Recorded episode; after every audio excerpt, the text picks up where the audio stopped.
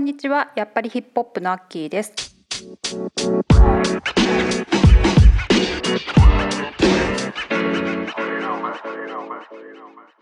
今回は90年代 LA のギャングスタラップにファンクを注入したギタリストロブ・フォンクスタ・ベーコンについて語っていきます。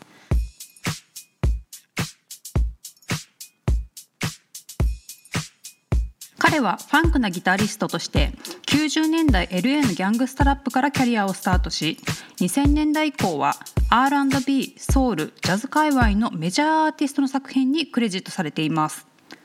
G ファンクを愛するヒップホップリスナーであれば彼のギターを一度は聴いたことがあるはずです。では早速ロブ・ベーコンのプロフィールからご紹介します。ロブ・ベーコンはモータウンで有名なソウルファンクの聖地ミシガン州デトロイトに生まれました。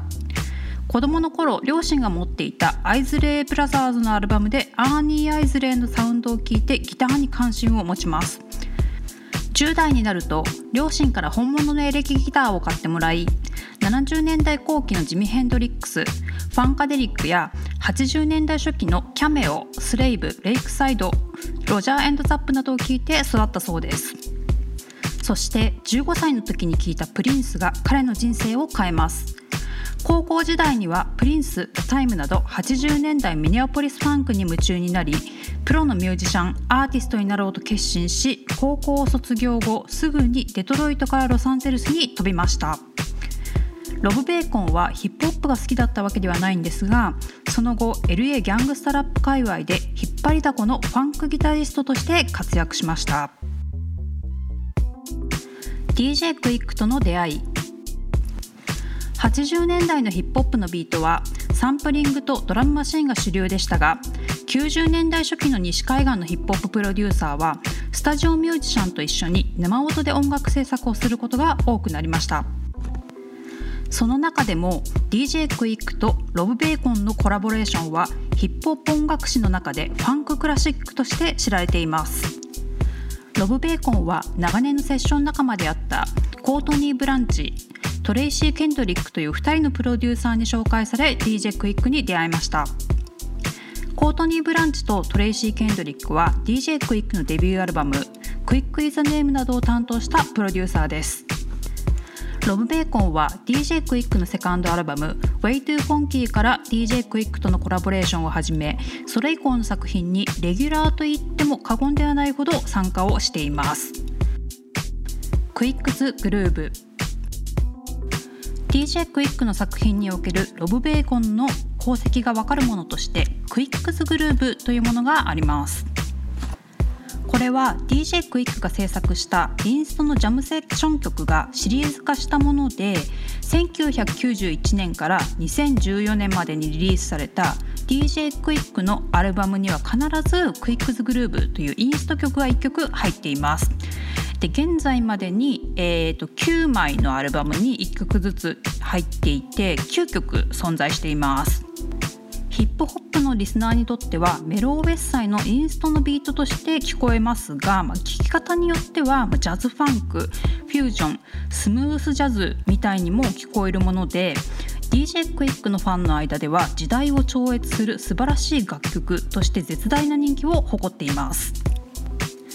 1991年にリリースされた DJ クイックのデビューアルバム「Quick is the Name」に収録されている「Quick's Groove」あとセカンドアルバムの「Way Too Funky」に収録されている「Quick's Groove 2」こちらは、えっと、DJ クイックのみの、えっと、プロダクションクレジットになっていますが2002年に DJ クイックがリリースしたアルバム「Under the Influence」のあたりになってくるとジャズファンクバンドのレタスのメンバーでありソーライブの客演などで知られるアルトサックス奏者サム・キニンジャーですとかこのレタスのメンバーがちょこちょこ絡んでいるのも面白い点です。90年代の LA ギャングスタラップサウンドロブ・ベーコンは DJ クイックだけではなくハイ C、AMG、セカンド・トゥ・ノーンシュガーフリーといった DJ クイック周辺のアーティストからこれがまたすごいんですけど MC8、スパイスワン、サウスセントラルカルテルマーダースクワットゴスペルギャングスタまで、まあ、数多くのマイナーメジャーの、えっと、ギャングスタラップの楽曲にギターやベースで参加してファンクを注入しています。90年代の LA ギャングスタラップのシーンについてロブ・ベーコンは過去のインタビューでこのように語っています。90年代サウスセントラルカルテルのようなグループ西海岸のラッパーたちの多くがファンクのギターとベースが欲しくて俺に連絡してきたんだ。俺にとっては最高の時期だったね数年間にわたってほとんど毎日スタジオにいたんだでこの証言を裏付けるかのようにロブ・ベーコンさんが参加したギャングスタラップの、えーと、楽曲を調べてみると、まあ、早いものと91年の AMG の、えーと、アルバムでギターを弾いていたり、まあ、クイックハイシーセカンドゥノンあとペントハウスプレイヤーズクリックあとキャンディーマンドミノあとはですね何がいたかな。結構いろんなあのマイナー G ラップ系のところに 結構参加していますね。はい。その中でも私が一番驚いたのがあの2Pac の名曲「ディアママのギター。あのギターを弾いているのもロブ・ベーコンさんでした。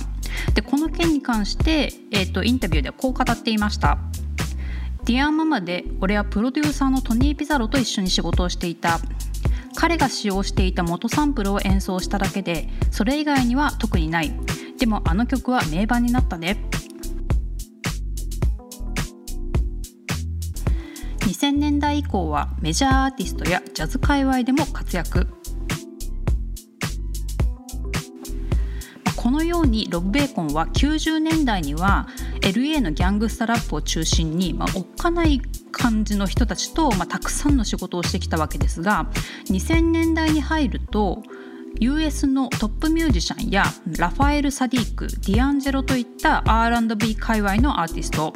P ファンク一派のアンプ・フィドラーその他にもフュージョンやジャズといった界隈の一流アーティストの作品にも参加し始めます。で楽曲がですねちょっと多すぎてここで全部はあと紹介できないんですけれどもアーティスト名で言うとメアリー・ジェイ・ブライジーマライア・キャリージョン・レジェンドルーシー・パールアシャンティジョージ・デュークリオン・ウェアといったトップアーティストの作品に名前がクレジットされています。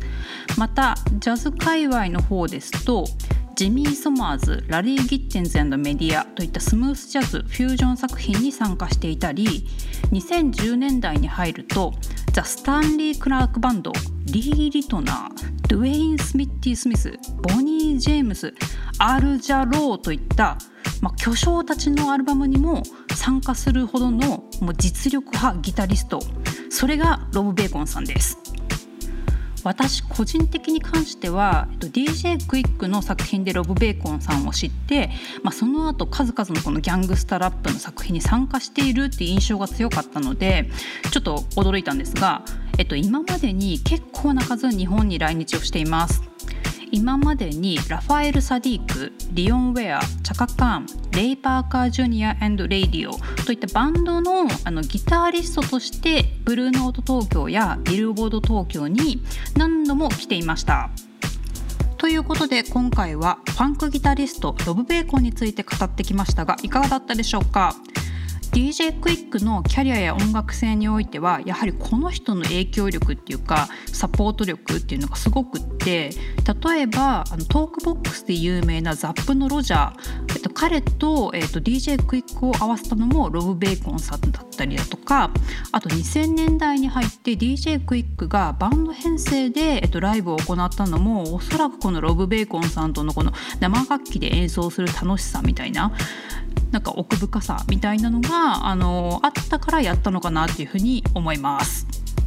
そしてあのスタジオミュージシャンという、まあ、視点でいくとこの LA のギャングスタラップからキャリアをスタートしたギタリストってあんまりいないんじゃないかなっていうふうに思っててこれが、まあ、ロブさんのちょっと面白いところかなっていうところで今回ご紹介させていただきました。で昨年からですね DJ クイック周りをちょっとリサーチをしていて、まあ、今後もちょっとこの90年代のギャングスタラップそこら辺の話が多めになるかと思いますがちょっと面白い情報を届けていこうと思っていますので今後ともよろしくお願いいたします。では